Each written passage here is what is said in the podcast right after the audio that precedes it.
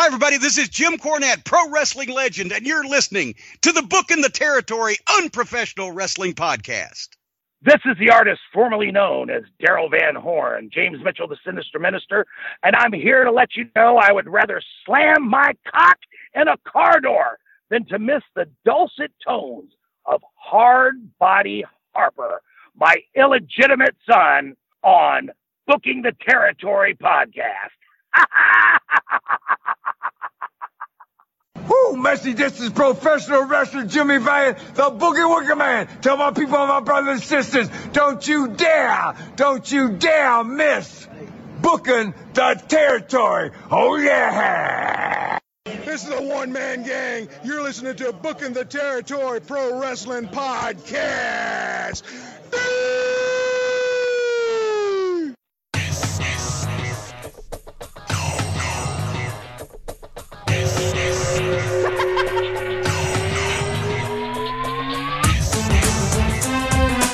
Welcome back, everyone, to a special bonus episode of Booking the Territory, the Unprofessional Wrestling Podcast. Where today, I don't know when you're listening to this, but I promised it on an upcoming WCW Saturday Night episode. I said I was going to bring back on Mr. Disrespectfully Classy Marky Blassie Mm. back onto the show.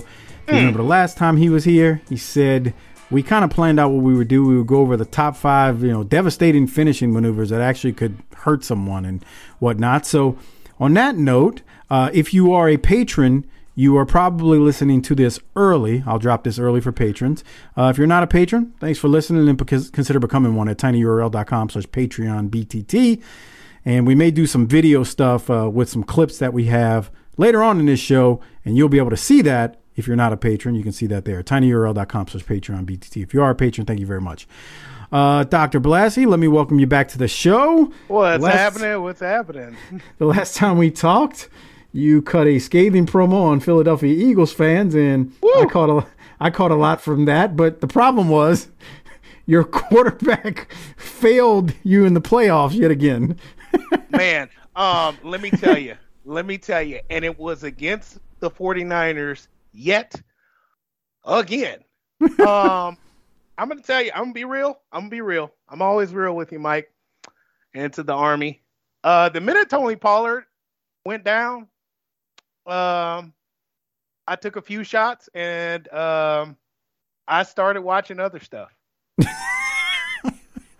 And then I came back because I knew I knew what was happening, and then I was like, okay, something heroic is gonna happen. We're gonna look like we got a little bit of hope, and then failure. Um, yeah. Whoo, Dak, Dakota, Dak- he's Dakota right now. He's Dakota right now. Um, I, I couldn't even get mad at Sedarian during that game either. I, I I couldn't ask anything more of that that cat. So I don't have high hopes for this season. Um, I'm gonna hope for the best, expect the worst. Yeah, because I think the Eagles are gonna be hard to deal with again, man. Man, man. Um, all they did was just uh, just reload. I mean, I don't I don't know what else to. that should be us. You see, you, you see that Eagles fans. I mean, he basically he cut a. The man keeps it real. Look, he cut a promo last time on Eagles fans and the in the Eagles, but he just literally said he gave you credit. I said the Yeah. Eagles are going to be tough, and he said, "Yeah, all they did was reload." So Yeah, yeah. man's I keeping it real. Yeah, I can't. I mean, they've been to more Super Bowls in the past ten years. I mean, they won one. Uh, I, I can't. Uh, I mean, I gotta, I gotta eat my foot and uh, just sit there until uh, the first Eagles games when they when we whoop their ass, and then um, bring it back down to earth. That's all. That's all. Eagles are endangered species. Yeah, because Cowboys are running rampant right now, right? Yeah, they are. Yeah, they are. And Cowboys love guns. Okay. oh man.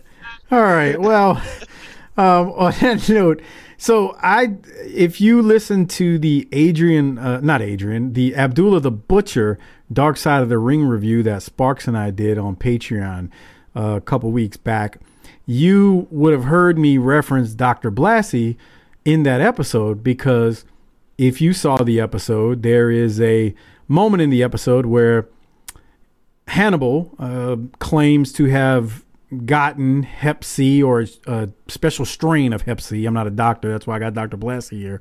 Uh, on that episode, he you know he claimed that He took Abdullah to court, all that good stuff. So I reached out to Dr. Blassie about it, you know, and I just kind of wanted to know, hey, you know, give me the goods on this. You're a medical doctor. You know how all this stuff works. You know how you know these things spread.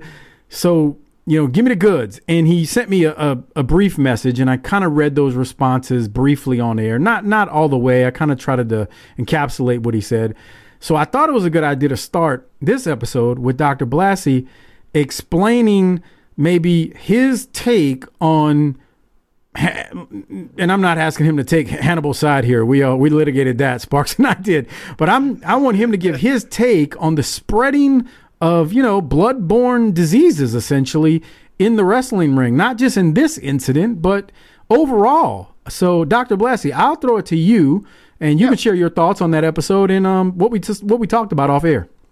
Yeah. Uh, so, just a quick health lesson, everybody. Hepatitis C is a virus um, that specifically aims for the liver, and it is a permanent infection, similar to other uh, viral infections like HIV, like herpes. Um, the the importance of treating and identifying hepatitis C is because one, it actually was given the name hepatitis C a little after HIV got the name HIV, and the reason why is because it pretty much came to discovery during that same epidemic in the 80s. And before it was actually just called non typable hepatitis A and B. And then we got creative and just called it hepatitis C. Um, the most important thing is over time, it can cause liver damage, leading to liver failure. And uh, more importantly, it can lead to, and was the number one cause, still is the number one cause of liver cancer. Now, I'm just going to cut a promo or just just do a old Arn Anderson, uh, you know, tooting our own horns here in the uh, medical field, toot toot, that viruses, hands down, are the most difficult things to physically cure. You have a cure for strep throat, you have a cure for syphilis. For a long time, there wasn't a cure for hepatitis C, and now we live in an age where there is. Um, and so, if you ever think that there's no uh, medicine doesn't want to cure diseases, that's one thing. So, yes, the leading cause of liver cancer has been cured by medicine. You're welcome. Um, in Hannibal's case, um, I, and I'm going to work backwards on this. Um, when he said he had a specific strain of hepatitis C, which I, I can believe that there was no medication 10, 15 years ago, the special therapy he got was um, essentially the medicine we have in mass market today. He was part of a clinical trial where we test these things out. And it's not uncommon when we have patients with specific cancers, with specific infections that aren't responsive to the known medications we have now to enroll those patients into trials of new meds. And that's how he got his treatment. Okay. Now, as far as how he spread it, so the, the two factors you've got to realize with hepatitis C.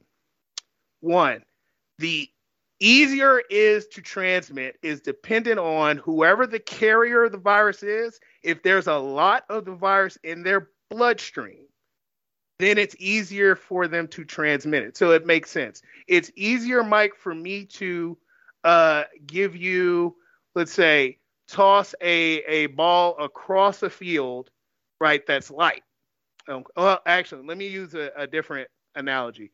I have a better chance if I had a thousand dogs on a raft and I sent them across a lake to you on the other side, that at least one of them is going to survive, as opposed to if I sent the raft with just two dogs. Does that make sense? It does. It, it does. Okay. Yeah, yeah, it does. And so that's that's how. You, so that's one thing you've got to realize. And then hepatitis C is not the most stable virus within the atmosphere, aka amongst oxygen and carbon dioxide and such.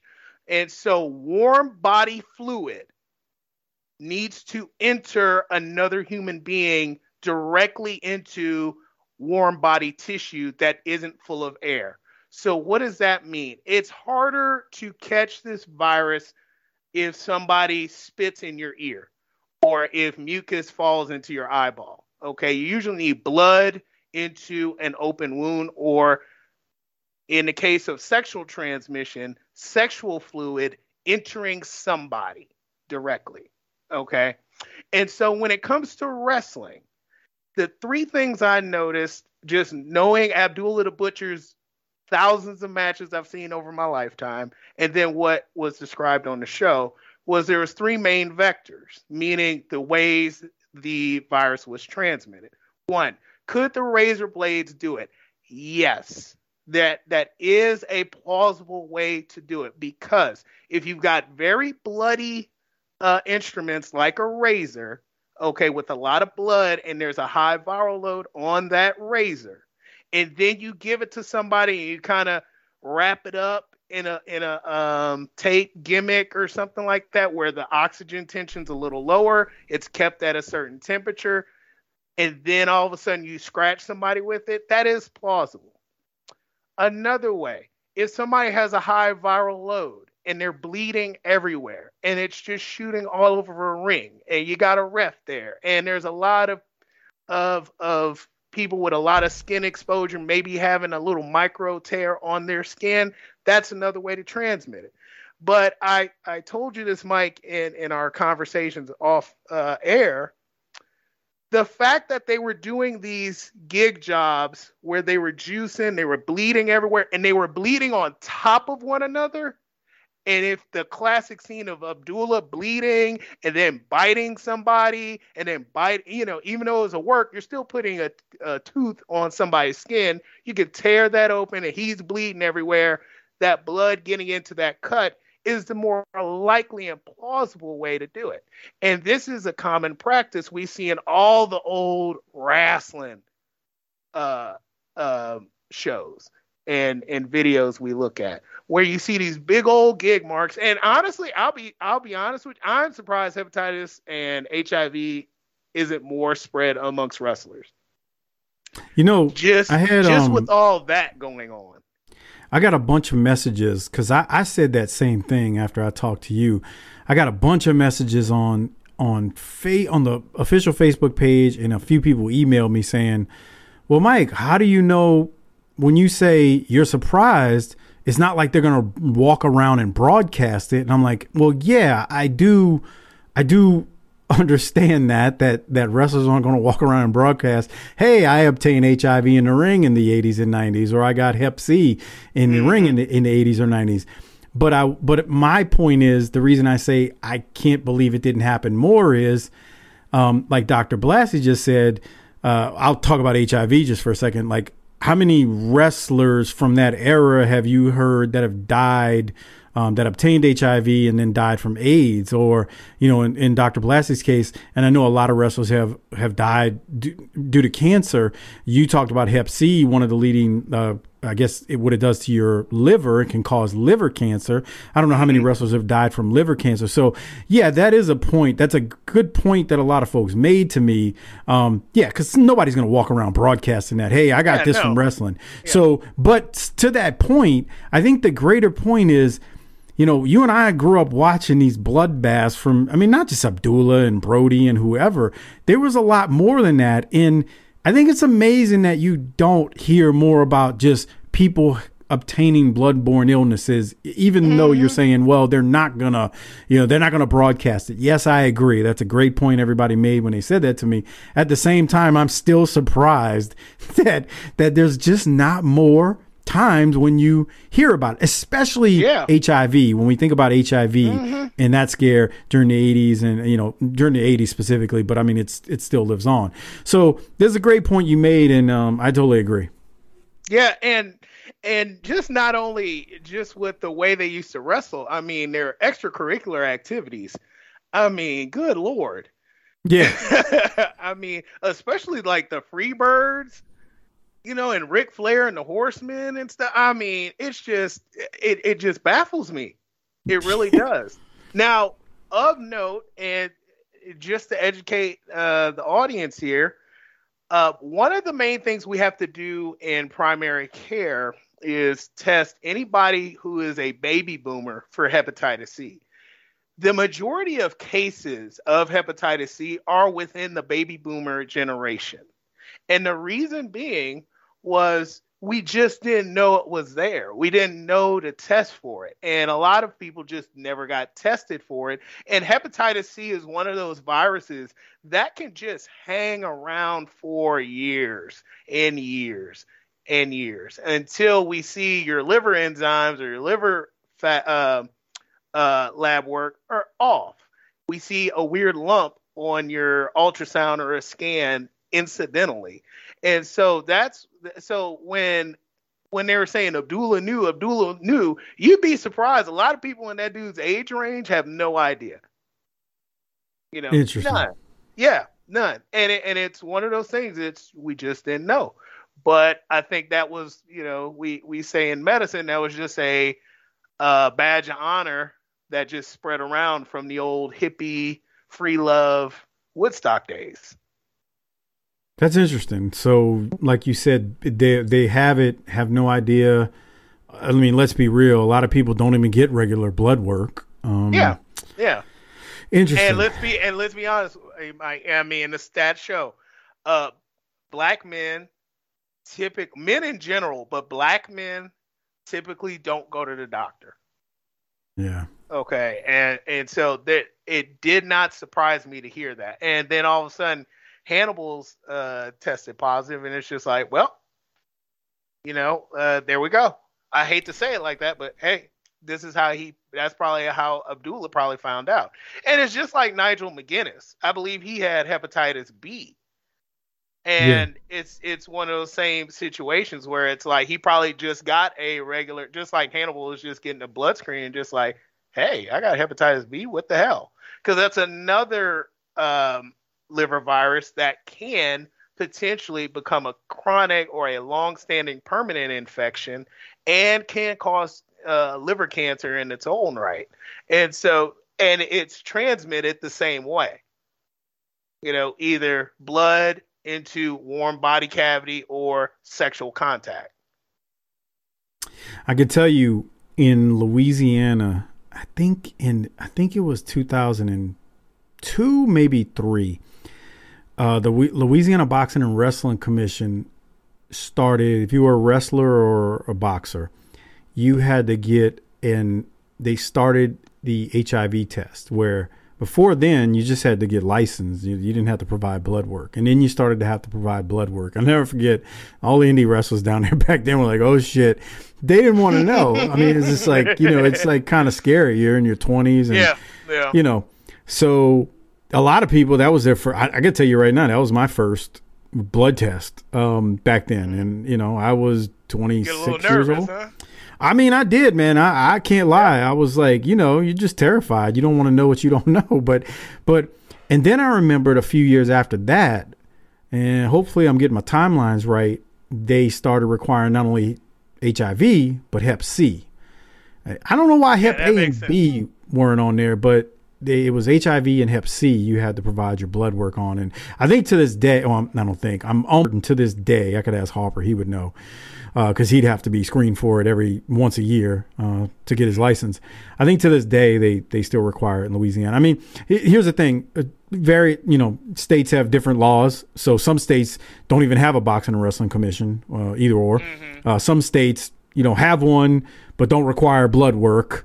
Um, you know, so there's various laws for all the states are different.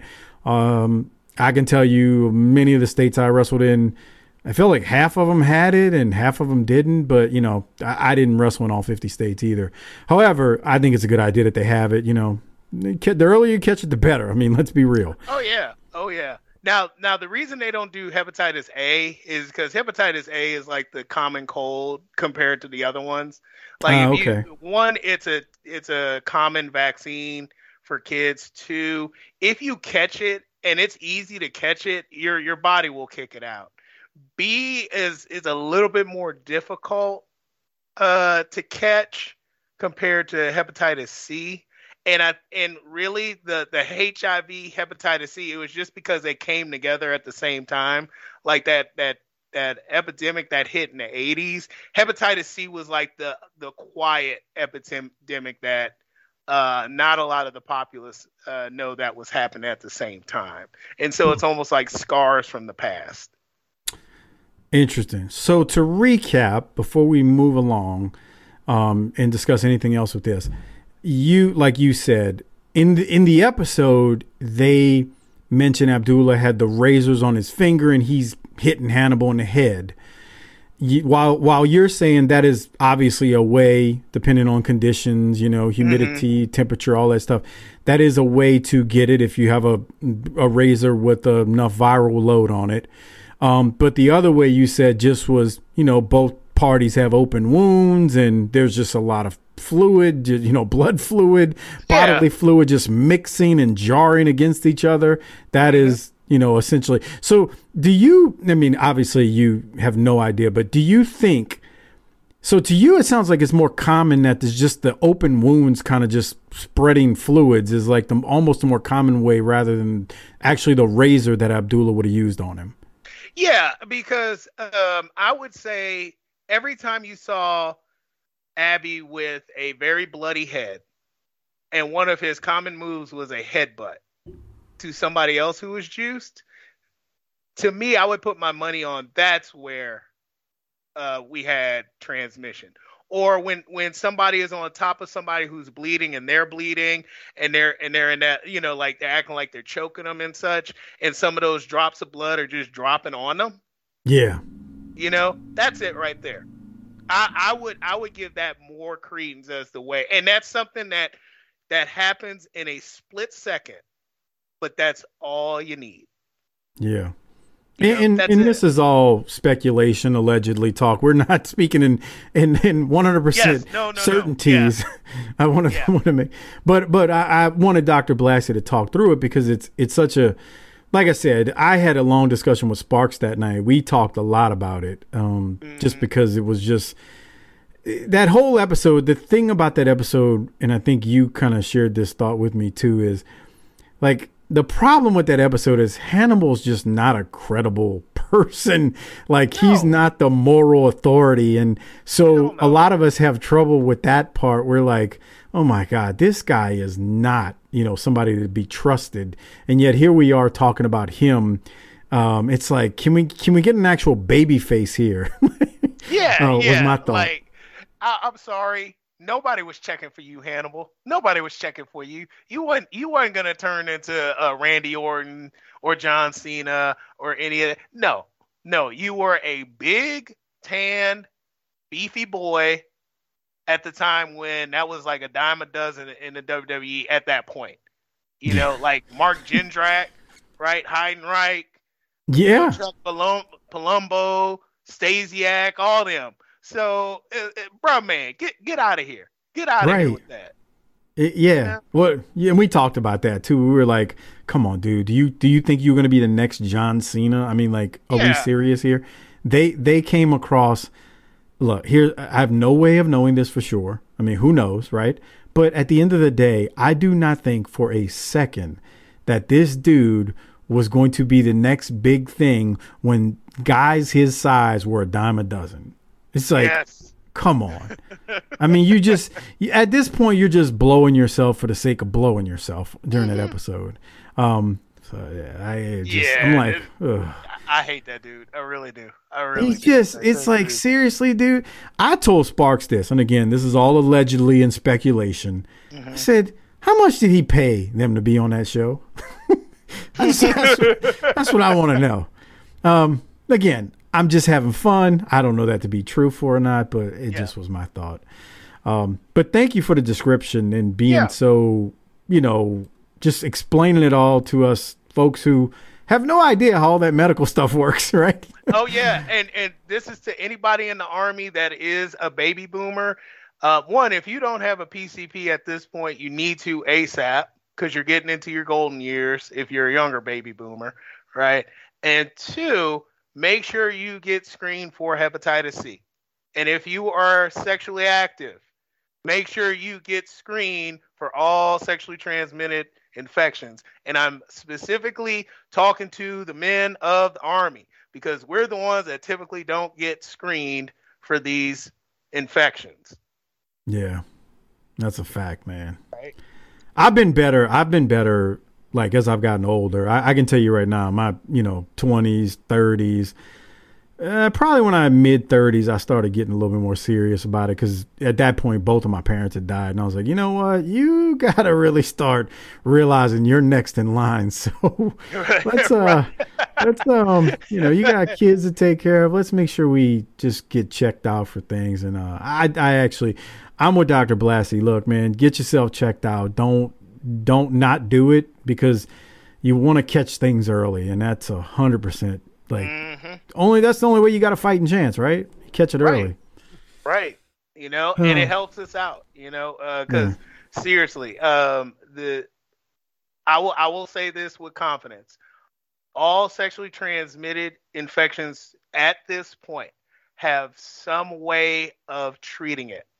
Yeah. Okay, not all have cures, but we can suppress and get them under control to where the the lifespan of a human being doesn't get affected. And that is I couldn't say that 10 years ago. Yeah. So I'm I'm just happy I'm able to say that. And that Yeah, that's a includes big thing. HIV.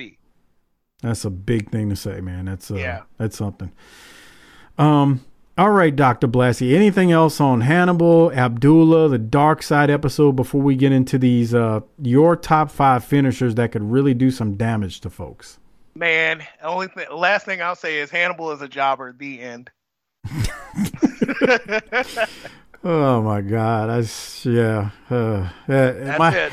when that dude started talking in that Abdullah, I'm like, my head wanted to explode. I'm like, Yeah. they spent Yeah. half an episode on on this during Abdullah's episode, and then Sparks Thank you. Sparks made a a good.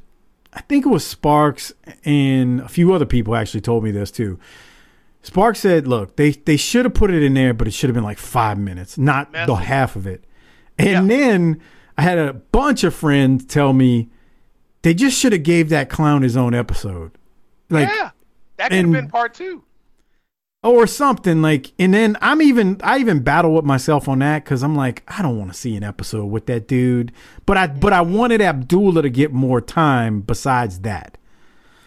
Yeah, So- man, I, I'm telling you, just uh, it, it just that that whole because that that's what pissed me off about that episode was that is that it spent so much on that to where when when I have kids, my kids are going to be like, oh, this is Abdullah the Butcher, as opposed to uh the monster they presented in the first part of that episode. It's like they Yeah. could have they they seriously could have done an entire episode of the best runs he had with a given manager in a territory. That's Yeah. how good Abdullah was as an attraction. You know, they put him with a heel manager somewhere in a territory and he just goes crazy. And Yeah. Like Tony Atlas was really good because like he explained like he's like man people were terrified of Abdullah. And I'm like dude you ain't lying. I'll never forget the first time I saw him. I was like holy shit. Who is this fucking dude? He is scaring the mm-hmm, shit out of me. Mm-hmm. I was a little kid. I mean him and I mean Kamala scared the shit out of me but it was a little different but Abdullah scared the living shit out I was terrified because he just I really believed he was just this savage of a human being who, you know, maybe he was a cannibal and drank people's blood, not drank people's blood, but caused people to bleed and just scarred them up. I mean, he terrified me. He was mm-hmm. terrifying. So yeah. Mm-hmm. Yep. Ugh. All right. Um, let me get the video. Let me get the video Damn, version I'm going. sorry, I worked myself up into a shoot. Okay, go ahead on. I'm gonna get the video version going for this next portion. So if you're listening to this, this is the uh, second half of Dr. Blassie and I, uh, who's returning to the show. And if you, I'm sorry, if you're watching this on video, this is what this portion is. So last time Dr. Blassie was here, we talked about legitimate finishing maneuvers that I don't know. Did we want to say could kill someone or really do them damage? And and maybe it's not a top five, but it's five that you thought of that were like, if you really did this to somebody, you can cause some damage. Is that a fair way to say it? Yeah, yeah, because these five and they kind of go all over the gambit, but it's if you actually think about it in the world of kayfabe and what they're actually trying to do, and then what would actually happen if you did this to somebody in real life? This is it. Now, we are not encouraging anybody to do this. And these are some of the parameters I want to give out, Mike. One, we're saying, hey, this might really hurt somebody, potentially kill somebody, to, hey, this thing does a lot more damage than you think. And this is why it would cause a knockout or a pinfall. I am not saying these are practical moves. This is what we've got to really lay out is these are not practical moves, but could they actually work? And this is what we're going to be presenting. Yeah, that's a good point. They're not practical. It's could they really work? I mean, and the other thing too is like for example, we don't have the pile driver in in these, but if you legitimately pile drove someone, not only mm-hmm. could you break their neck, as in the case that we've seen over the years, but you could also kill them. I mean, it's just yeah, how it works. Yeah, and we've seen that. Right, we've seen. unfortunately, we've seen the horrors of that move, so we don't really need to go into that move. And it's yeah. the same as like a power bomb. I don't really. I don't think there's any utility in explaining why, if somebody is over six five and they bring you upward in a spinning motion in a tumbling motion and then slam you straight down on your back and the back of your head, how that would knock somebody out. Yeah. You know, yeah. it's like, yeah, it's obvious. Yeah. I saw it happen on an indie show once. guy power bombed another guy and just knocked him out. Clean. He was out. Right. Yeah. Out cold. just he was seeing stars. Okay. Um, I didn't ask you, Dr. Blassie, which one did you want to look at first? I know you texted me a while back, but is it? Did you want to go in a particular order as we uh, watch these uh, videos? Uh, no, we could just throw them up. Okay, so I'm a few minutes into this uh, honky tonk man one, but uh, do you want to talk about the move before honky tonk does it? Yeah, and so this is the shake, rattle, and roll neck breaker. So this was made famous by the honky tonk man, and um, we really remember this because he held the Intercontinental Championship forever. Now, yeah. I, I, did Gunther finally break it, or he's close to it? Um, I can't remember. I should. I can't either. I can't either. Yeah, but he was like right there. So you know, I know they're going to give it to Gunther, but um, in general, this has been seen as one of the worst finishers ever. Uh, because Honky Tonk Man, let's be real, is not from a, a, a non kayfabe standpoint, is not the greatest technical wrestler. But in a kayfabe standpoint, if hold it right there, Mike, hold it right oh, there. Let me go back nope. some. Let me go back some. I'll go back. My bad. Yeah. The, so the whole setup to it is he does a shake like Elvis. Okay, so he shakes his pelvis. Now that is nothing but a taunt. Okay, so I can't add anything in you, but this is where we are if we look right here on the video okay? He is in the process of the rattle and this is where the move is unique from a normal neck break breaker. Notice how he has the guy's head in the headlock or front lock position on the left side. He's actually got the arm that uh, i believe that's jim powers yeah. um, he's got his left arm up so what that's going to do is one, you're going to stretch out what's called the brachial plexus. Brachial means arm in Latin. Plexus is network. It's the network of nerves that controls your entire upper shoulder all the way down to your fingertips. Okay? Hmm. If you stretch that out, you can start to dead arm somebody. Okay? Um, and just to see the effect of that, it's the compression of the brachial plexus at the root of the spine in his neck, because that's where they all come from, is in the cervical uh, spine, which is your neck. That's exactly what happened to uh, Mr. Wonderful when he had his neck issues. He was cutting those nerves off. That's why that atrophy started to happen, and he had to lift his arm up because those nerves were just out. So that's a very important weak spot in the human body. So if you stretch that out, and if you have that tight front lock position and you start to rattle, not only are you going to stretch out the brachial plexus, but you're also going to stretch out the neck. Stretching out the neck, what that's going to do is it's going to decrease the recoil ability to protect the neck from rapid movement. of head position. Okay. So the honky tonk man is really setting him up to really at most dead or at least dead arm him and disorient him. Okay. And that's Huh. before the neck breaker. Okay. So if we see that play out in it, Okay. Boom. Yeah. And you saw how he just kind of swung him. That's the rattle. So he's stretching out that C spine. And also, what that's doing to the muscles around the neck, it's stretching them out to where they're already going to start to spasm. So you don't even have any muscular cushion for the neck. Okay. And then when he rolls, okay, so the roll with it and he launches his whole body weight. So this is the most dangerous part of this move. Okay with his whole body weight now jumping and he's focusing it all on somebody's neck and head. So this is where it can get potentially very dangerous. One, you can definitely cause a herniation, a blown disc in his neck. Also, if done strong enough and fast enough, okay, you can possibly cause a minor dislocation within the C spine, which is the cervical spine. Now, would you necessarily break the neck as a, uh, compared to a regular neck breaker, swinging neck breaker?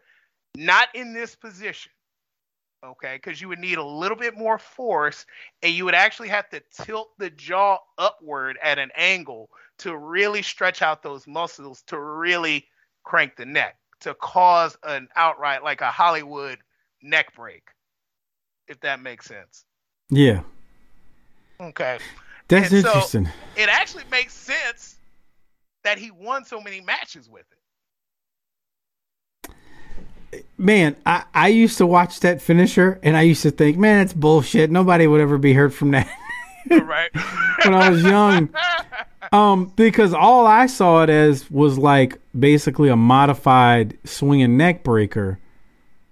But yeah, listening to your explanation, you're the doctor, so I'm gonna be like, all right, yeah, I, you're right. yeah. um, Now, but it is I- I- interesting. I, will say this: if is it more, uh, it's not as effective as a regular swinging neck breaker because he's doing a lot more to do something that that really is less damaging and more flashy than anything. Got you. You know, and yet again, in the kayfabe sense, kayfabe sense. Yeah, yeah. I mean, and the thing was, I don't. The thing that used to kill me was Honky Tonk Man never really looked like overly aggressive. So when he would do it, I just would kind of be like, "Oh boy, here we go again with that bullshit," you know.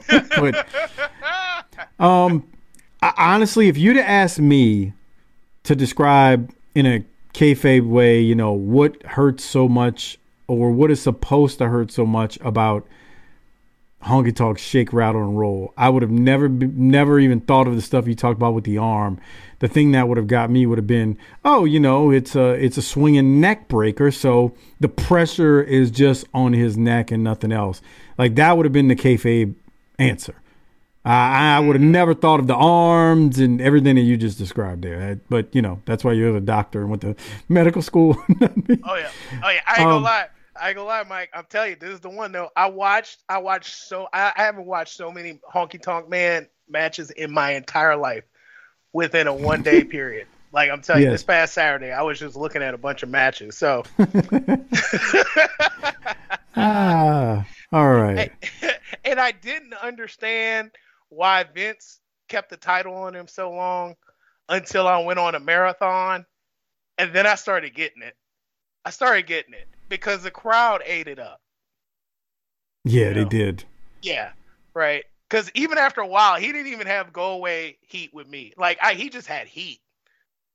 Yeah. he just had heat with me, man. Yeah, I, I hate. I remember I hated him. I was like, oh my god, this guy seriously. right. And he just had the smug look and the stupid Elvis look. It just, Mhm. yeah, he just. It's like, dude, this, this dude, seriously. Yeah, right. Of all people to beat Ricky Ste- Steamboat, like, You got to be kidding me. You're right. you got to be kidding me. Boy, if there's ever a, like a polar opposite, right? It's those two, Steamboat and Honky Tonk Man. Really? Is this what we're doing? Right. Okay. All right. Any other thoughts on the Honky Tonk Man? Man, that's it. Well, underrated finisher, man, right there. So I'm pretty sure I know what we're about to go to with JYD here, but I'm gonna let you uh, tell me what we're looking for here in the finish. Uh, you want to talk about this one? Yeah, so this took all of uh, five seconds for me to really diagnose. But let me tell you, I watched so much JYD because, you know, why not? Yeah. um, and so, simply put, so the big thump, and and let's just start. This is in general the running power slam. So if we have Bill Watts, we have JYD, we have British Bulldog, we have anybody doing it. It's there's there's a lot of things going in there that you really don't realize is happening, but there's a lot of what we call blunt force trauma happening. And simply put, blunt force trauma, easiest way I can describe it, you're not getting stabbed, okay, and you're not getting um, um, sliced or swiped at, you're not getting shot. You got a bat, you got something flat like a chair, you get hit with it. And there's just a lot of force over a broad area. Okay. Yeah. And so the first thing, and if we um, set it up with, if we go to where he's just got him on his shoulders, got him in the the body slam position. Okay, so Right the here. first thing, so the first thing that's happening here, okay, if we have, and yet again, this is the end of the match, so we have damage to the head, so we've got some strikes to the face, we've got a little swelling to the face. With you going upside down, you've already got damage to the face that's causing inflammation. Inflammation is your is your body's mechanism to call the troops and repair tissue. Well, it's going to force uh, fluid there anyway. So if you flip somebody upside down and it's in your face, now you've got a lot of fluid going to your face, going to those upper airways, namely in the nose. So you're actually decreasing how much air can actually get in. Therefore, your body is going to get more and more worn down being in that position. Okay. On top of being disoriented. Okay. So that's the little thing right there. Okay. Now, if we watch him with Mr. Roop here, Mike, All right. stop it. Oh, I'll go back a little bit. Oh, Hold no, on. no. That, that's good. That's good. Right here is good. Okay. Okay. Yeah. So you see how he just slams him down. Okay. The number, so there's a number of places that we're having blunt force trauma too. It's all concentrated in the top part of your back and then in your chest. Okay. Now, the amount of force it takes to break a bone in the human body is essentially about 4,000, uh, actually not even 4,000. I think it's about 35, um, what the 3,500 pounds of force, right? Which is essentially the equivalent of somebody just kicking you like a horse, okay? Or if a big dude that's 260 pounds slams you with all of his might with gravity, okay, and then he lands on top of you. So what's going to happen is one, the weakest ribs, the ones that are lower in the rib cage, if you feel your chest and you go to where that breastbone ends, okay, the rest of your ribs essentially attach to that part of your chest with soft bone. Okay, that's the area where we do compressions for CPR at. So that point right there, you could one, break those ribs, two, break the tip of your breastbone, three, you will knock the wind out of somebody because that's exactly where those almighty solar plexus are. And the main muscle of respiration is right there. The major nerves that control said muscle are there. That's how you get the wind knocked out of you. On top of that, the kidneys are right at the lower, weaker ribs. And that compression force, you could potentially bruise those kidneys outright, or with the break of those ribs, you can puncture those kidneys. Okay. Now it's worse because JYD was the master of doing it and flying upward his damn self and landing on top of somebody as a little extra umph. Yeah, he would always bounce off of the guy. It'd be Right. crazy. Like you see it on this one. He bounces off. Like he hit. He drop. He goes down with Roop and boom. He bounces up and bounces back down on him. Right. And that's just dead weight. And Yeah. so what you're doing even more is collateral damage. Could you have a rib that goes into your lung? Could you go have a rib or a crush injury to your heart to where you may actually develop bleeding around the heart? Okay. And in much like in our last episode, when we were talking about uh, Mr. Hamlin and having a, a cordis, if you did this at the wrong time in the heart rhythm, this is a good way to stop somebody's heart because you're recreating what we're doing for CPR. Okay. And the whole point of CPR is to just get enough pressure to what? Pump blood through the heart for you because your heart stopped. Okay.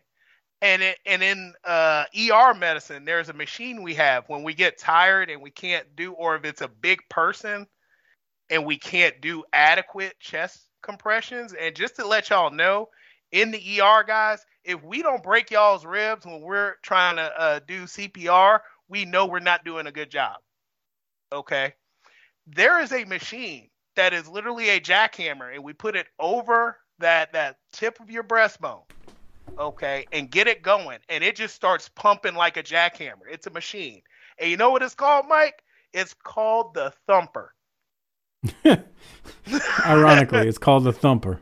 Yeah, yeah. Wow. Whenever we, whenever we bust that thing out, we we definitely if and especially like sometimes uh the ambulance they may have it on their um on their truck. If they gotta bust that out, I tell folks move, get out the way. You know, even if they're still trying to look in, just like no, you don't want to see this, you don't want to hear this thing. Wow. Okay, because it literally is a jackhammer, and it just goes, and it's like, grum, grum, grum. I mean, it's going in there. Okay. So- Ironic they call it the thumper. That's what's funny to me. right, right, right. I knew you'd like that. Yeah, well, yeah. I mean, because obviously, you know, Right. his move was the thump. So yeah, Mm-hmm. that's crazy, man. So anytime you see that running power slam, especially the way JYD did it with his big ass just going up and then landing on somebody like a little splash like that, you're causing a high level blunt force trauma. You're you're causing a lot of compression force. Okay. And and I'm not even talking about spine stuff. You know, you could have some bruising there. You could have all this, uh, you know, you could, depending on where he landed, you know, if he landed on your collarbone bone in the right angle, he could break that. But the main thing is getting at that left, that tip of your breastbone and concentrating all your force there. That's how you win the match because your wind is coming out of you. So, do you think the main re- this is this is actually this one fascinates me and is more interesting than the honky tonk man one.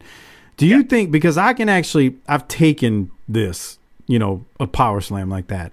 Mm-hmm. Do you think the reason you people don't legitimately suffer any kind of, you know, trauma that like you're discussing is because I mean, well, not. I, I I'm answering my question as I ask it. The ring gives. That's the reason they don't. They don't. Yeah, They don't yeah. suffer anything. The ring gives, so they flex in with it, and it absorbs the blunt. You know, the the trauma that the body. Because if you did this, if you actually, I mean, you see guys get body slammed on the floor, but it's a little different if you watch. A lot of times they'll fetal hit first. There's a, there's a way they do it, so it's not too bad. Um, I've also taken backdrops on a concrete floor, and even then, it, you can feel the shock in your body. But if, if JYD power slammed a guy like that, not in the ring, but actually on a concrete floor, um, the outcome would probably be different for a shoot. Yeah. Oh, or yeah. maybe. I, I, don't say probably. Maybe. I would. I would probably hear cracks. okay. Yeah. Yeah. your- the ribs would get crushed. it's just that one is more that one is more fascinating to me because the thump, the way I always saw it was it it was impressive looking because these guys would come down so hard that they would hit the ring and literally would spring back to him, and that's what you would see with him when he would bounce off of the guy. Um, Mm-hmm. So anyway, this one's this one's definitely a lot more interesting than the uh, shake rattle roll. Yeah, and and it's and it's a combination of you're exactly right. The fact that the ring gives is the number one thing because I, I one story I remember from Nick Bockwinkel, him explaining how he got broken into the business, and when he said his dad power slam, not power, body slammed him on a mat, and he said he didn't move, and he just remembers them leaving the gym and closing out the you know, closing the gym like an hour or two later, and he was still on the ground. And it's and and it's that reasoning right there. There was no give, Yeah. you know, and he didn't know how to land. And that's the other thing. So yeah, when they're smacking their hands, when they land their feet first, you're dissipating that energy. Well, yeah. When you take honestly, when you take any kind of bump, I mean, I, I'm sure most people listening to this this by now. Even if you've never taken a bump in a ring or in a, on a concrete floor, you you disperse the energy across as much as possible. So you take it on your back, you put your arms out to. I mean, you you try to evenly distribute it as much as possible across across your body to feel less of an impact. It's just it's just a distribution thing at that point. Which again in the ring because the ring the, the ring gives, obviously you don't feel it as bad. But you're on a concrete floor. I can tell you haven't taken, you know, hip tosses, backdrops, um, clotheslines. I've taken bumps on concrete floor and let me tell you, you ain't falling from far but you you it, it literally feels like a shock going through your body. I don't know how how else to describe it. Where in the ring, you hit the mat and it's like, eh, all right, you know that wasn't horrible. Um, on the floor is a totally different story. But this one this one is interesting because I can see where you got a whole lot of trauma just happening right there when when a Oh, big yeah. man like this slams you. All right. Um, any other thoughts on JYD's big thump? Yeah, it, it, underrated. I think his his version of it is underrated. I think that move in general is underrated. Um, because it's one of it's one of the few moves that I remember loving growing up, and I know could still go uh, get over. Um, if you look at Braun Strowman, he got that over because if you have the right person who does it, and it looks vicious, it gets over Oh, you know, and it's Yeah. simple, and it's such a simple move for a big guy to do, Yeah. and it's super effective because everybody has fallen weird or on their back at some point in their life, and they're just like, "Ooh, I'd only imagine if somebody was putting some oomph with that, I'd be dead," yeah, you know. yeah. But yeah, love that sure. One of my favorite moves. One hundred percent, and it's JYD, so of course we got a soft spot for him. Oh yeah. All right, so the next one is a compilation. Well, I'll let you explain it. Booker T. What what about what about what Booker T does? Yeah, so Booker T, man, the scissor kick, uh, love it.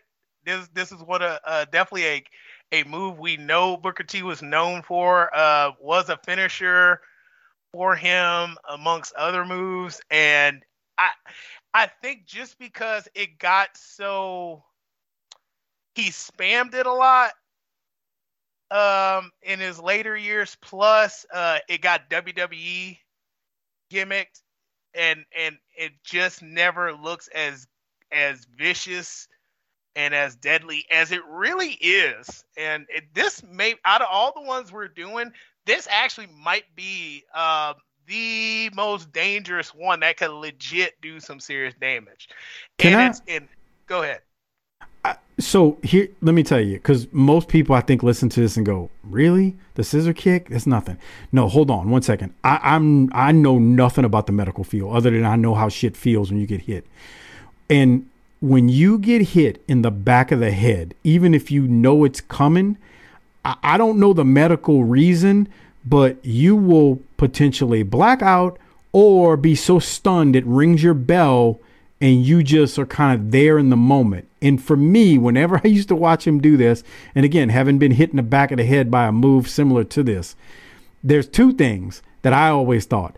One is the hit in the back of the head which sometimes it went across the guy's neck. Let's be real, because he was working. Mm-hmm, Two was if you're if somebody for a shoot legitimately did that to you while you were just leaning over and hit you in the back of the head with just say a board or even their foot or heel.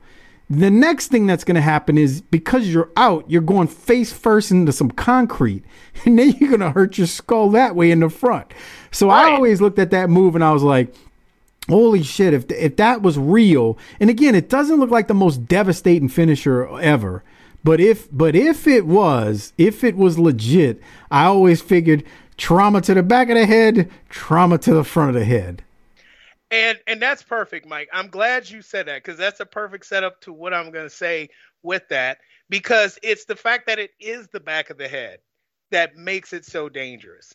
And it's so good to know from your perspective like, hey, you get hit there, this is what happens because everybody the way the brain is set up to in a simple part of the thing that makes you unique as a person, the thing that gives you social cues and knowing, hey, I should not pee in public.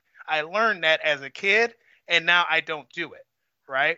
All that's in the front part of your brain. Okay, that front part of your brain is what makes us unique as people and gives us higher thought. The back of your brain is your primitive centers. So, what do I mean?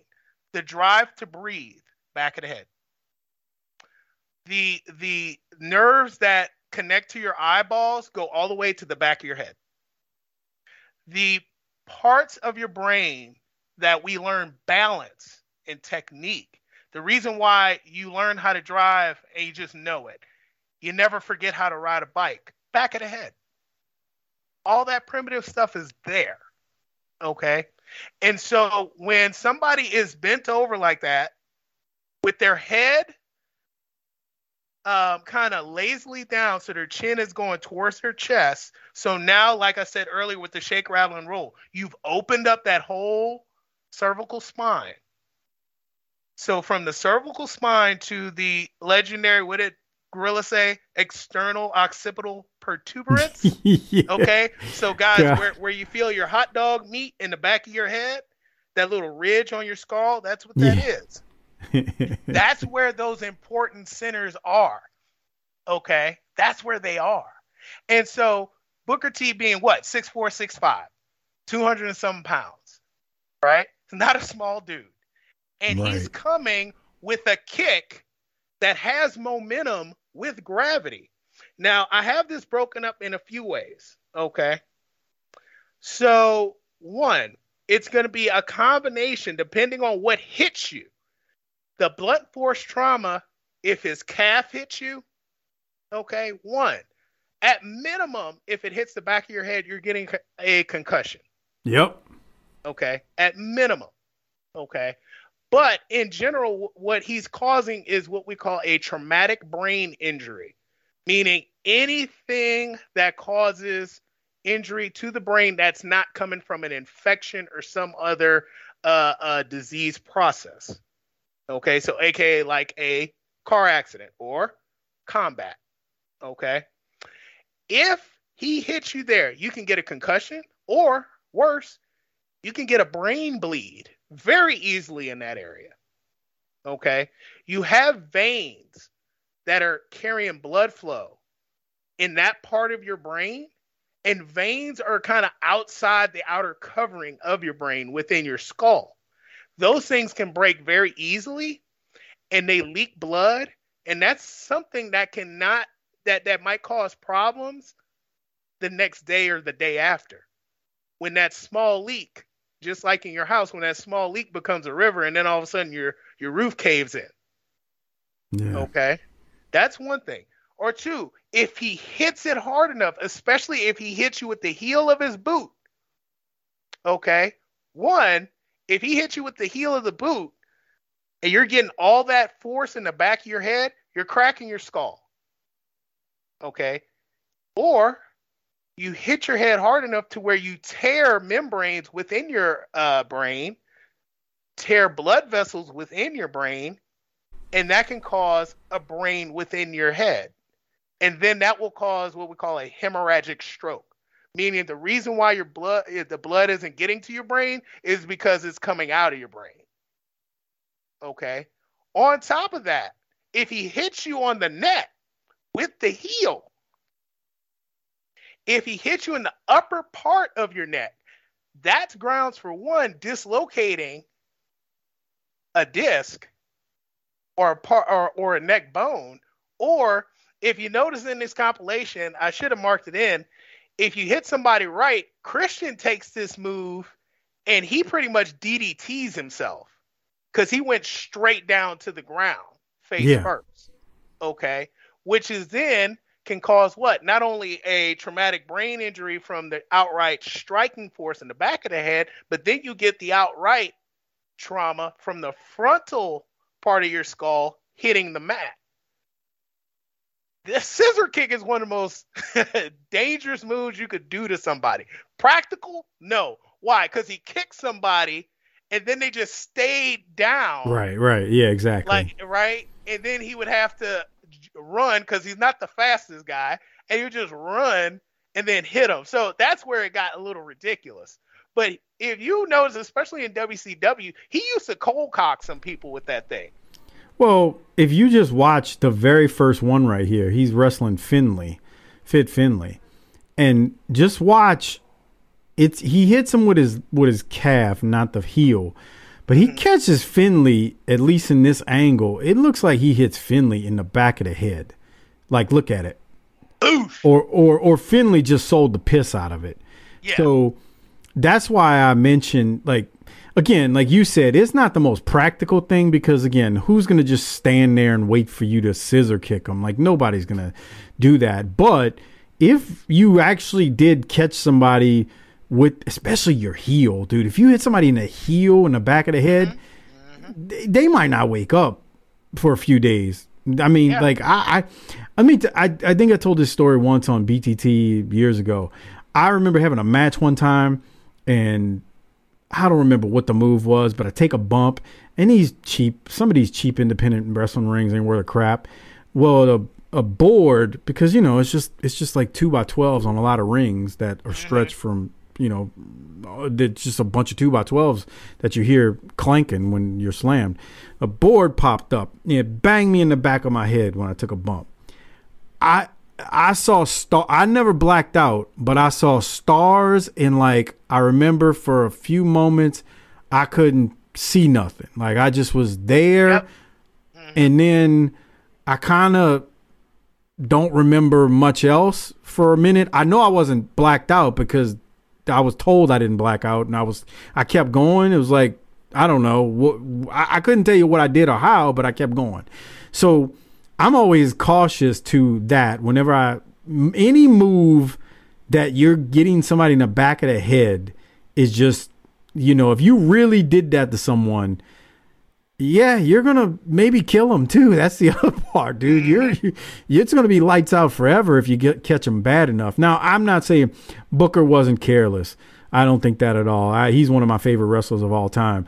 But yeah if you really could hit somebody in the back of the head like that especially with your heel man Yeah. turn the Yeah. lights out party's over you know what i mean Right? shit And- this is a good one this is a good yeah. one and and it, it reminds me of one of it was a um, one of those Hogan DVDs WWE put out, and he actually mentioned uh, that him and Paul Orndorff had a little beef in their feud in the '80s for a little bit because Orndorff was taking some shots to the back of his head Hmm.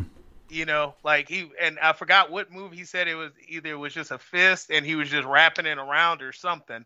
Uh, but he kept hitting him in the back of the head, and he was like, "Dude, top." And it's for that reason that I described that you described. It's it's a really sensitive area, and you know, if you had to really force me to pick a part of the brain that that I had to keep, it would so be the back of my of my brain, the occipital region, real. because that's the that's the thing that drives you to be alive. yeah Okay, and that's and yet again, not only do your eyes go back there, but the parts that that sustain balance and your perception and depth perception and stuff. A lot of those nerves go to the back of your brain, And it really, if you see what happens to folks when that part of their brain gets uh, damaged, oh my God. I mean, that, those are the folks that are veg, uh, in a vegetative state. Those are the people who are on ventilators all the time because that drive to breathe isn't there. Wow. This is a good one. This was a good one. Mm-hmm. Um, because that move again, practically speaking, nobody's just going to stand there and wait for it.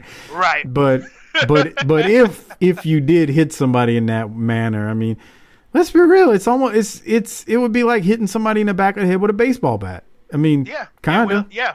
Yeah. No, that's that's exactly the equivalence. Yeah.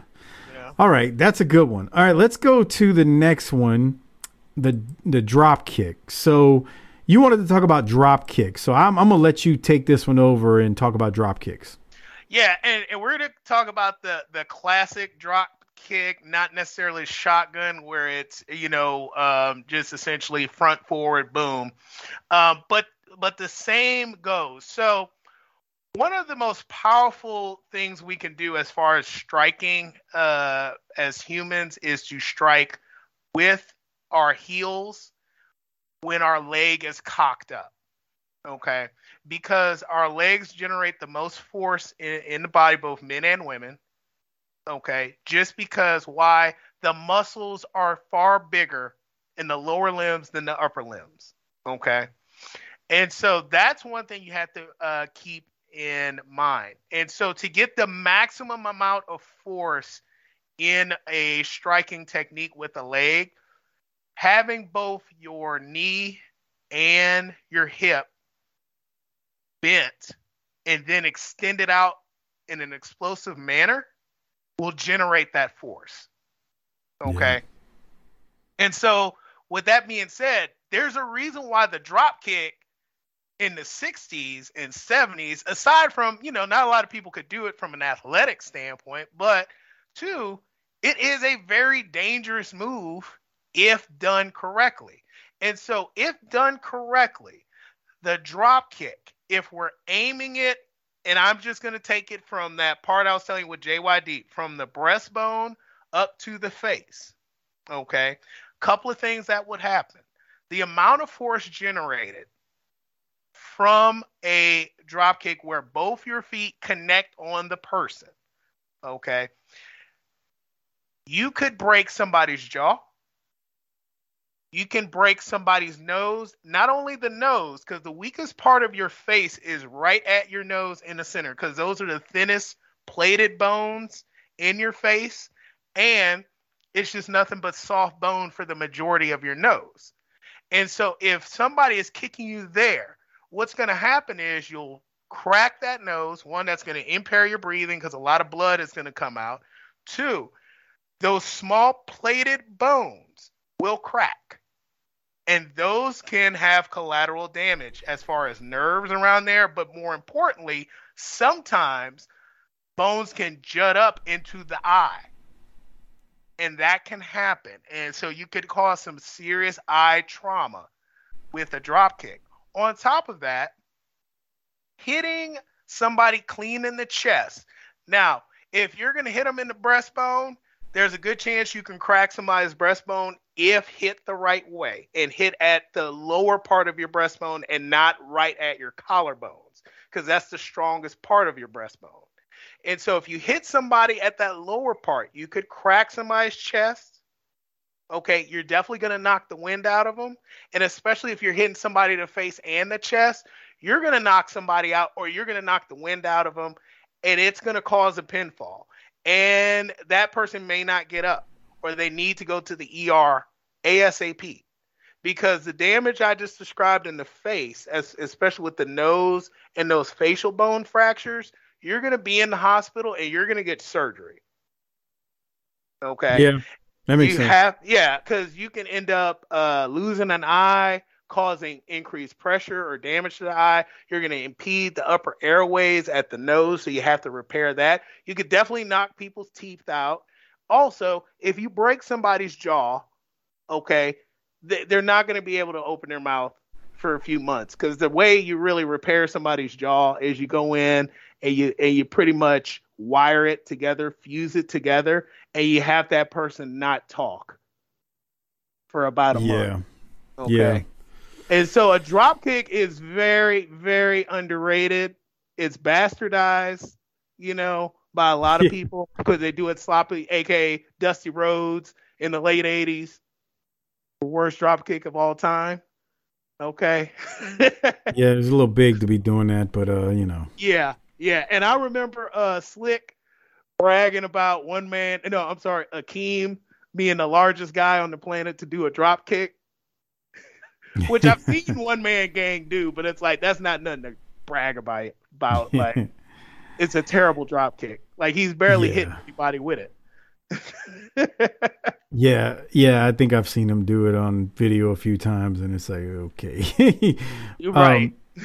yeah, you know, I the drop kick is an interesting one because you're right. If you really legitimately got both feet into a guy's jaw or head or throat or you know, boy, you would do damage. I kind of equated to if Chris Adams legitimately hit you with his super kick.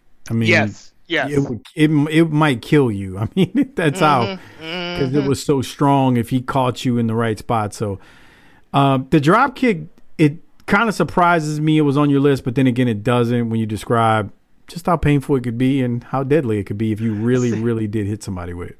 yeah, we're here to talk about the moves that you don't think about, right? Yeah. Because remember, remember, Rocky Johnson had the best drop kick in the business, right? Yeah. Verne Gagne had the best drop kick in the business. And for a short second, if you really watch Velocity a lot, Bob Holly used to crack people with that damn drop kick. Yeah, Bob Holly was a was a stiff old dude, bro. He, Yeah, he was. Yeah, he didn't he didn't care. But you know, we're watching it. We got this video looping in the background um as we talk about it on the for the video version aspect of this and you know, you can see some of these drop kicks these guys are throwing and I mean, they're they're making serious contact like, you know. Yeah, they're it's going in. it's yeah, it's some you know, not only do you have a drop kick, but the guy's coming off the ropes towards the guy. So you got two pieces of momentum there. One force is jetting you the other way, and the other one is Mm-hmm. bringing you towards the kick. So, it, it- you know, like you said, it, again, it wouldn't be one that you would think of. You're like, oh, that's a deadly move. But if you legitimately did it, again, if you put yourself in that environment and somebody hit you with it that hard, boy, it would do some damage. Yeah, Now, this lights out. any other thoughts on the drop kick, Dr. Blassie? No, that was straightforward. Now, this next one, I kind of get it, but I think you're going to have to sell the people on this one. Yeah, yeah. So I know. Tell the yeah, people what it is. it, it's good that we saved this for last. Last, actually, it's the big boot and the immortal leg drop by Hulk Hogan. Okay, and and I'm gonna say this right now. Um, you have to do the big boot. You have to do the big boot for this. Okay. Looking at Hogan's uh, whole arsenal, the running axe bomb he used in Japan, where he just basically does the the the uh, axe handle smash, running and hits somebody in the chest or the face. That's an actually a very devastating move. Okay, because you've got a guy that is Herculean coming overhead and putting all of his upper body force down on you. We can all see how that works. But the leg drop, whoo, Hogan, whoo, okay. So this was the second hardest one after the shake, rattle, and roll. And I came to the conclusion for this to be effective, he has to set you up with the big boot. And what happens with the big boot? So much like with the drop kick, it's a similar mechanism. Okay. You're going one way, you're coming towards him, but here's the thing he's instantly stopping you with his boot. He can get away with it because he, at his prime, 300 and some pounds, six foot six, six foot seven, whatever he was, right? Jacked. And so if you got that big heel, big boot in your face, what's going to happen? One, you're going to break a jaw or you're going to dislocate somebody's jaw. Okay? And you're going to cause a concussion. That's important because one, what are the vital structures between the nose and the top of your breastbone? Your trachea your windpipe, your thyroid, which is a very important gland that sits right at your Adam's apple, right at the lower part of your neck. Also, you have a small bone at the top of your windpipe.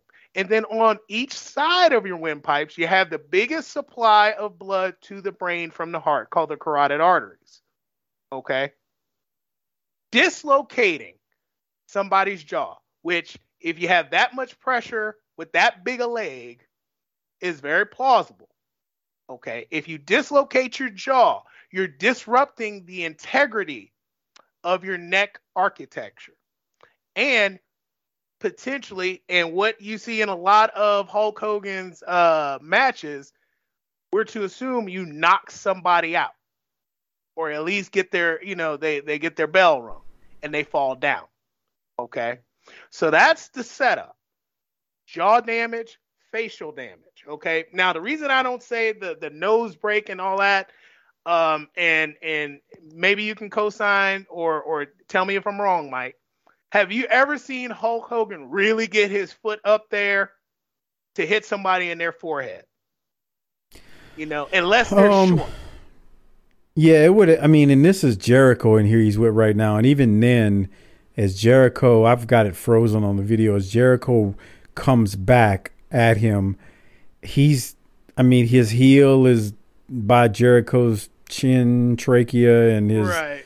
the top of his boot is you know, maybe close to the forehead, but the the bottom line is he's not nailing him in the forehead. And Jericho is not a tall man, so it, you would you would have to have somebody in there who's like probably literally five foot six for him to right, right. for him to really catch in the top of the head. So you know, off top of my head, I you know I wasn't a big Hogan guy, but no, I don't really recall seeing him hitting anyone in the very top of the head.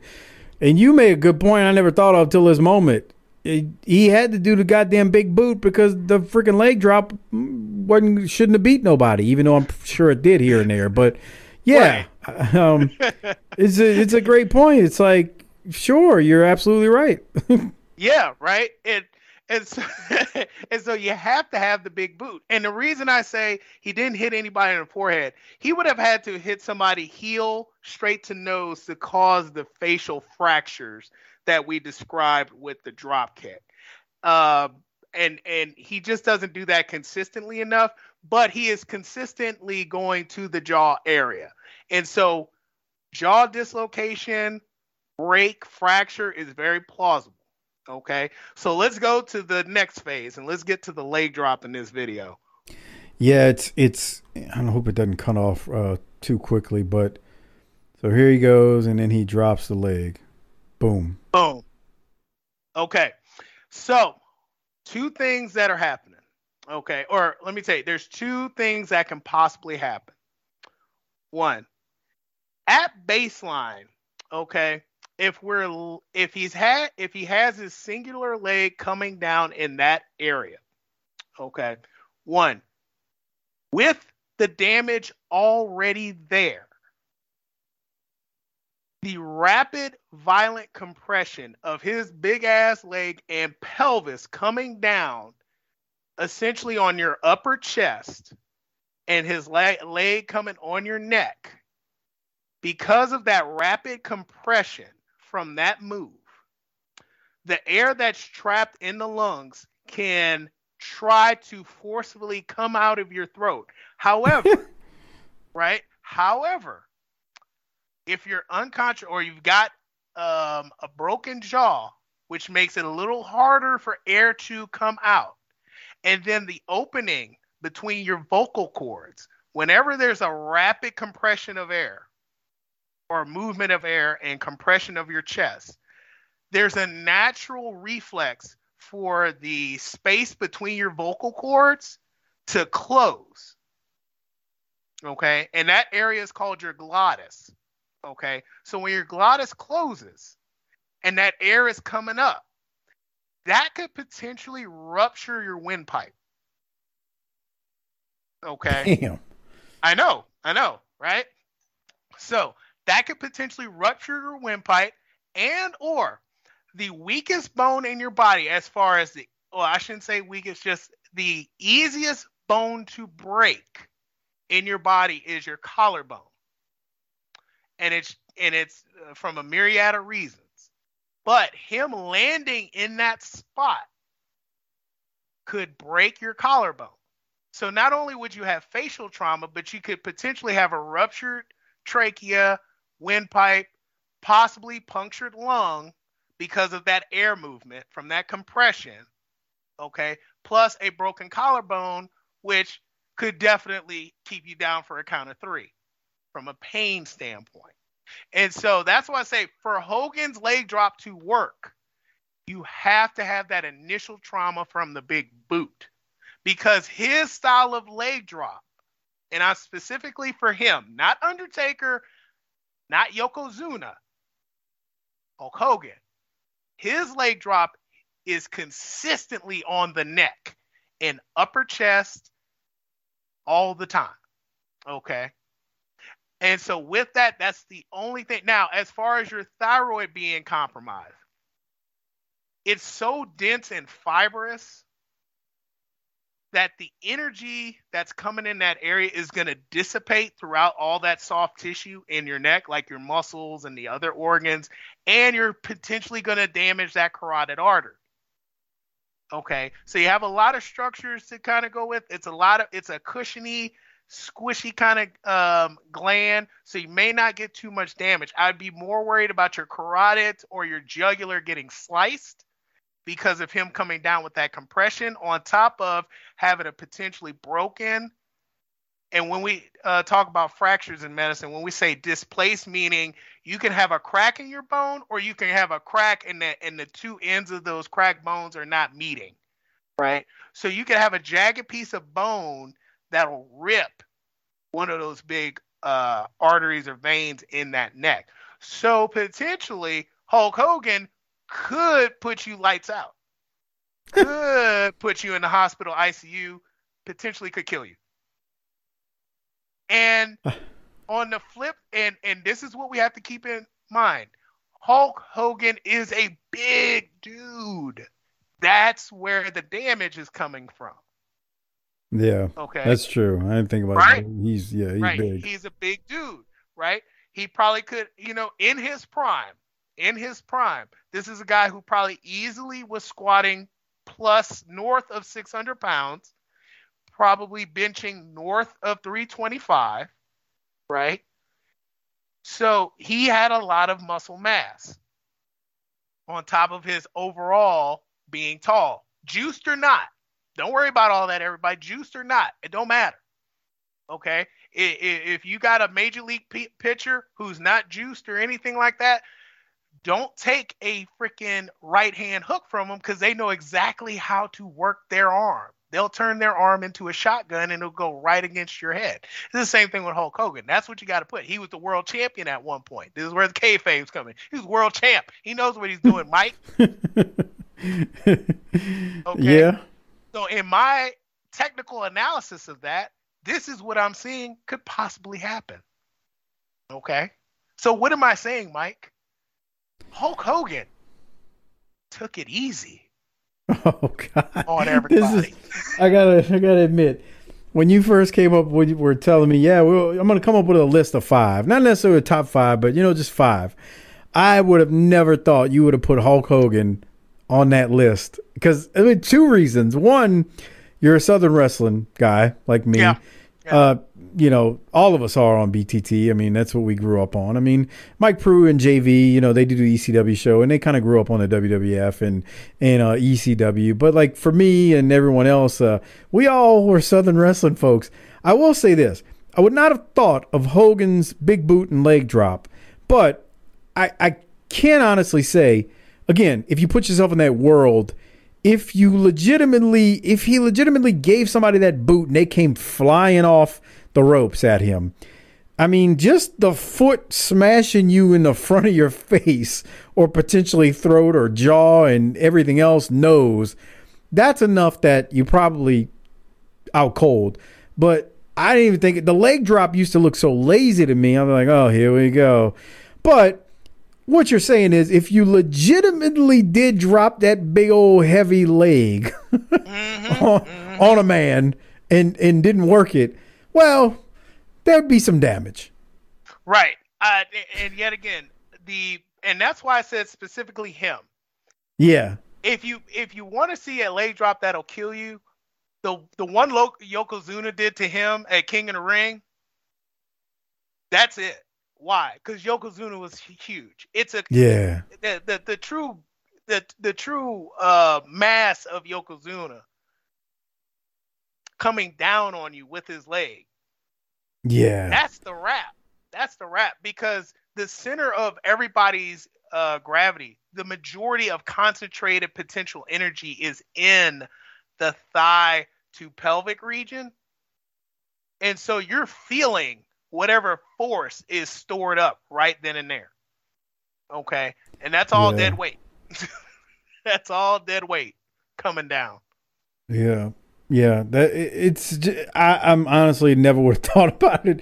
I mean, I I, still, you know, I'm still not a Hogan fan for the record, but, No. um, but, No. but, um, I mean, it's just like anything else. Like if, if, and you got to put, you got to, you got to put yourself in that world. If, and it's a big if, you legitimately had that person come at you and your boot is sitting there. Because let's be real, Hogan's got a big foot, and that big ass boot catching you in the face would do some damage.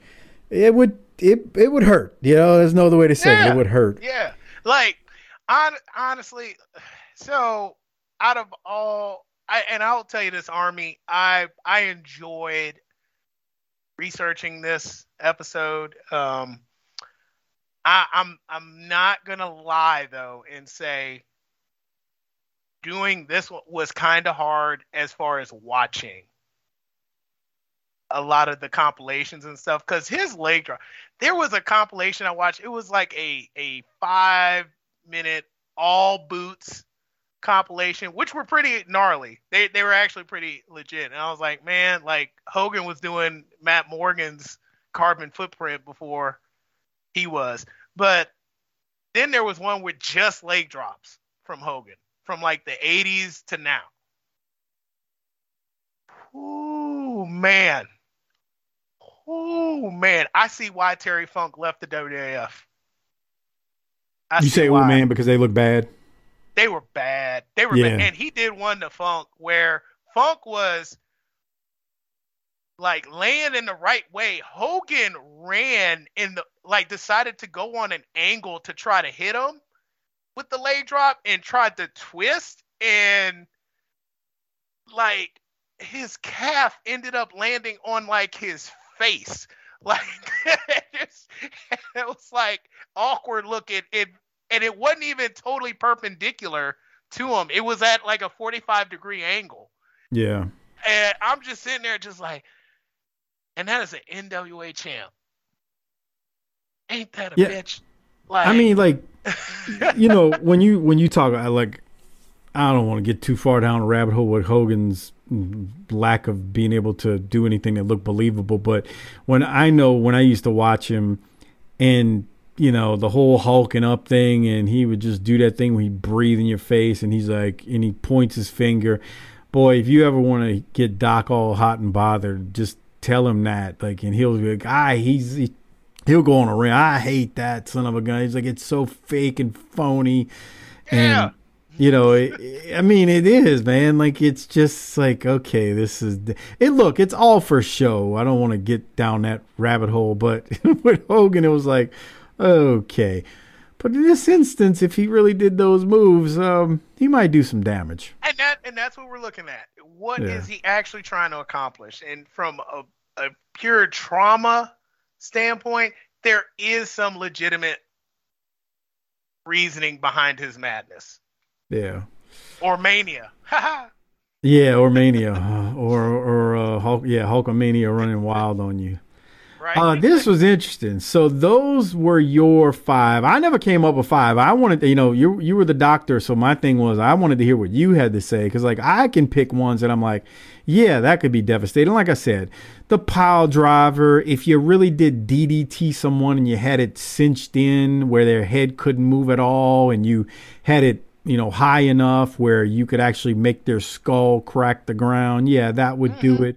And if you're talking about true to life submission moves, I guess you don't have to do anything other than like tune in the UFC and legitimately look at what a chokehold does. I mean, it doesn't kill you, but well, I guess it could if you held it in long enough, but Right, right. It, it, it, it would put you out. Like, you know, there's no other way of saying it. So like there are, there are, there are obvious like, you know, submission maneuvers that could do some, I mean, just think of a Boston crab. Holy shit. if you put that into somebody and really lean back and tried to, Mm. you know, crank back on it good, you you Mm-hmm. would do some serious damage to their back. Serious. So, you know, those are kind of the obvious submission holes and whatnot that I think of, and there's others. Um, I'm sure some of you will think of out there, and you can comment in the uh, in the thread on Patreon after the episode drops uh, for Patreon members. But yeah, uh, this was a lot of fun, Doctor Blassie. Yeah, I, I yeah. um. I Hey, enjoyed uh, hearing these five that you came up with. Booker T one was my f- well. I'm I'm uh, real quick before your next thing, your question. Booker T and Bob and uh, JYD of what you chose are my favorite. Um, Oh yeah, yeah. I that's just me. I, those are my two favorite guys. Though, I'll, so, I'll have to hey, that. co-sign with you because I have a soft spot for those two, especially the Booker T one. Because I've been an apologist for Booker T for a long time. Um, Me too. Yeah, and um, I think at the end of the day, when we're all old and gray, and, and, you know when that kind time comes when Booker T is no longer with us, um, I I just have a feeling he's just going to be so underrated as a champion and as a a competitor. And I will always keep the light up for him because he, especially for black wrestlers, I mean, he was just the man, and he still is. Like, if, if y'all don't see how good that guy is as far as a wrestling mind and just a love for the business, it, it knows no bounds. You know, and um, he he he deserves to be in the Hall of Fame like five times in a row just because. Yeah, yeah. I, I'm look. I I can't agree with you more. I it, I loved Harlem Heat as a team. I loved him as a singles wrestler. He he is beyond talented. When you hear his story, it makes you love him even that much more. Yeah, Um, yeah. If you've never seen his A and E biography, go watch it. Um, Oh. Go find it online if you don't have cable. It is tremendous, and I think Doc and I even did a Patreon episode on it. It was a brief one, but Booker T is will forever be one of my favorite wrestlers. Um, and, and that's saying something because again, like if you can make it in my favorite list, and you were one of the Monday Night War guys, that's something. So, Mm-hmm. uh, yeah, I got nothing but respect for Booker. Um, you were about to ask me a question though. You you were you Oh, Yeah. say, hey, I got a question for you. So, question, and uh, I'll bring this up to the army too. Okay, I like this. I, I like this um, topic. I kind of want to do this again uh, with other, you know, either lesser known moves or moves you just really never think of, or just like uh, Honky Tonk Man and Hogan. Just get a real analysis of their moves. So, if anybody in the army, we'll do this show in another uh, five six months or so if you have a move you really want me to break down and see how it actually causes damage, that's not obvious, right? Like DDT, pile driver, tiger driver, whatever year, you know, we're not going to do that because it's pretty obvious. You land straight on Yeah. top of your head, the crown of your head, you, you might die. Okay, the end. But if there's anything else, or even like a combination of moves that you want to see how that actually, like, what's the purpose of those two being together? Could we find an actual ma- a method to the madness that we could definitely do? Yeah. Okay, All right. you know, I'll definitely That's- pick some, but if if there's like an overwhelming, uh, you know, choice of a few moves from the army, let's do it. So, comp like on Patreon, comment w- the move you're talking about, and then I will see it there, and I can pass it along to Dr. Blassie, where we can talk about it on the next episode. And we will. Uh, I don't want to say we'll. You know, we'll see how many we get. Um, we may not be able to get to all of them, but we'll see how many we get, and then we can tackle them from there. And I'll have him. It's just content, discuss- man. We just put in Yeah. the Rolodex for content. Yeah, Okay. yeah. That's it. So you can see, because I mean, look, it took us an hour and five minutes to get through five of them. So I, that's why I said, let's, uh, you Yeah, know, I don't yeah. want to say, I don't do want to get 30 of them, and then we'll be like, well, that's going to take five years to pull off. Right. Um, right. That's what I meant. So, um, yeah, put it in the comments on Patreon, and we can we can tackle them uh, once we get there. Uh, but this was this was cool. This was a lot of fun, and uh, I appreciate the Abdullah stuff, the Oh, yeah. Hannibal stuff, the Hep C education, and bloodborne illnesses, and all that stuff, and viruses. Like I don't understand that stuff, man. I'm just a you know, like Harper said, I'm just a guy with one of those four year degrees. Well, he messes with me, one of those associates. but, you know, I don't know that stuff. I didn't go to, you know, I didn't get my PhD.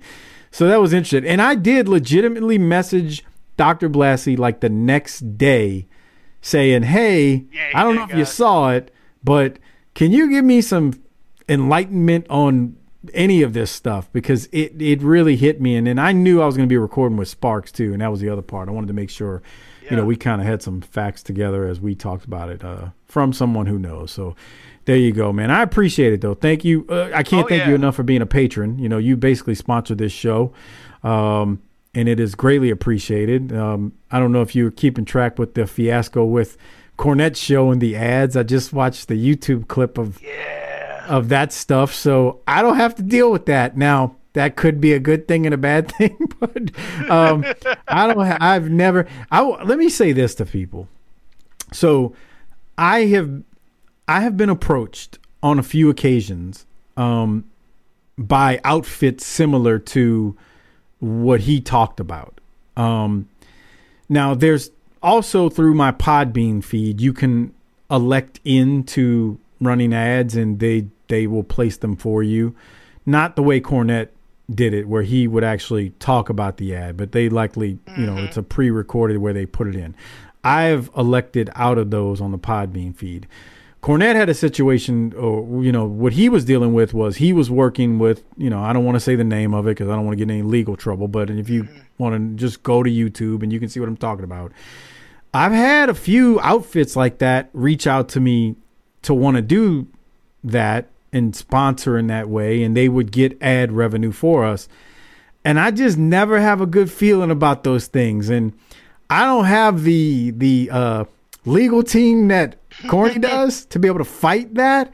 So for me, it might not pay off. For him, it's gonna pay off. But yeah, I've I've turned it down because I just don't want to try to sell some bull crap that I don't believe in. That's the other thing. Like, if you ever hear me do an ad on the show, the I'm pr- I promise you it's only because I believe in the product.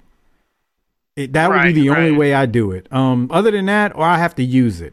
I have to use the product and believe in it. Other than that, I can't do it. So anyway, I say all that to say, Dr. Blassie is one of our big time Patreon supporters, and we are greatly appreciative for his Love it too. uh, I'm, I'm generous I'm support of this show. To, uh, to sponsor the show the best I can, and um, yeah, it, it's a part of my budget, and uh, I have no regrets about it.